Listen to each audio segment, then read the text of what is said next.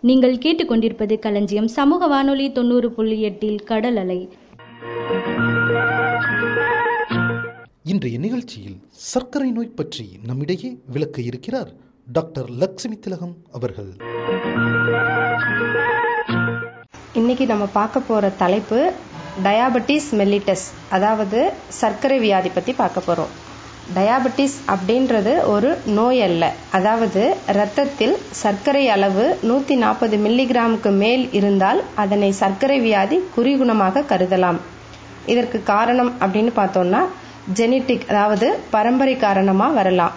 கணையத்தில் pancreas அப்படின்னு சொல்லப்படுற கணையத்தில் உள்ள லாங்கர்கான் செல்களிலிருந்து இன்சுலின் எனும் ஹார்மோன் சுரப்பதில் சிரமம் அல்லது இன்சுலின் செயல்பாடு குறைவு.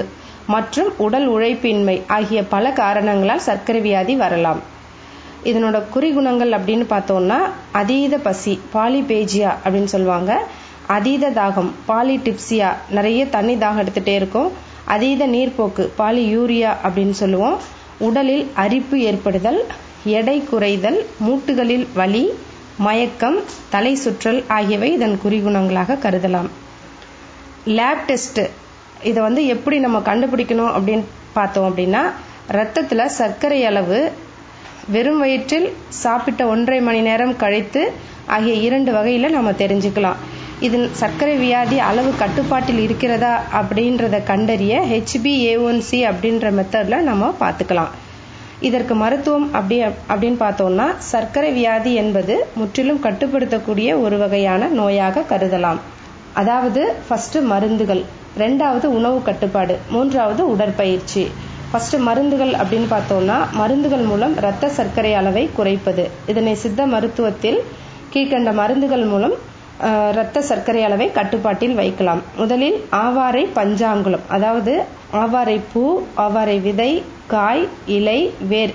இது எல்லாமே வந்து நிழல்ல உலர்த்தி ட்ரை பண்ணி அதுக்கப்புறம் இதை பவுடர் ஃபார்ம்ல உண்டாக்கி அதை கஷாயமா வச்சு அருந்தலாம். ரெண்டாவது சிறுகுறிஞ்சான் கஷாயம். ஜிம்னிமா சில்வஸ்ட்ரி அப்படின்னு சொல்லப்படுற மூலிகையோட பவுடர் வந்து நம்ம கஷாயம் வச்சு சாப்பிடலாம்.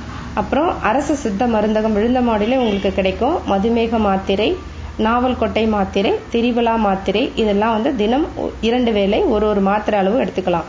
அடுத்து வல்லாரை மாத்திரை நிலவேம்பு கஷாயம் சீந்தில் சர்க்கரை சீந்தில் சூரணம் ஆகிய நிறைய மருந்துகள் வந்து சித்த மருத்துவத்துல சர்க்கரை வியாதிக்கு தீர்வா இருக்கு. அடுத்து ரெண்டாவது உணவு கட்டுப்பாடு. உணவு கட்டுப்பாடு சர்க்கரை வியாதி குறிகுணத்தை குறைப்பதில் முக்கிய பங்கு வகிக்கிறது. அதாவது முக்கணிகள் தவிர்க்கப்பட வேண்டும். மா பலா வாழை. ஏனெனில் இவற்றில் கலோரி சத்து அதிகம். இது ஏனென்றால் இவற்றில் உள்ள சர்க்கரையானது உடனடியாக ரத்தத்தில் கலந்துவிடும். ரெண்டாவது நம்ம என்ன சேர்க்கலாம் அப்படின்னு பார்த்தோம்னா பாதி பழுத்த கொய்யா பப்பாளி ஆப்பிள் ஏதாவது ஒன்று வாரம் இரண்டு முறை இரண்டு துண்டு சாப்பிடலாம். முளை கட்டிய பயிறு வகைகள் சுண்டல் செய்து மாலை நேரத்தில் சாப்பிடலாம்.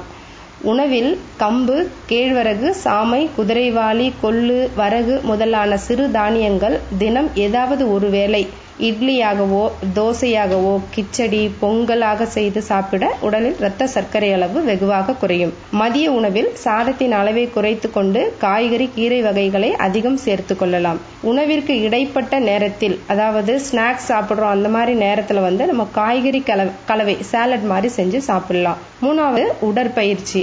தினம் உடற்பயிற்சி அப்படின்னு பார்த்தோம்னா அதுல எளிய உடற்பயிற்சி அதாவது தினம் பத்து நிமிஷம் தியானம். ரெண்டாவது தினம் குறைந்தது அரை மணி நேரம் நடைப்பயிற்சி அல்லது எட்டு வடிவ நடைப்பயிற்சி மேற்கொள்ளலாம்.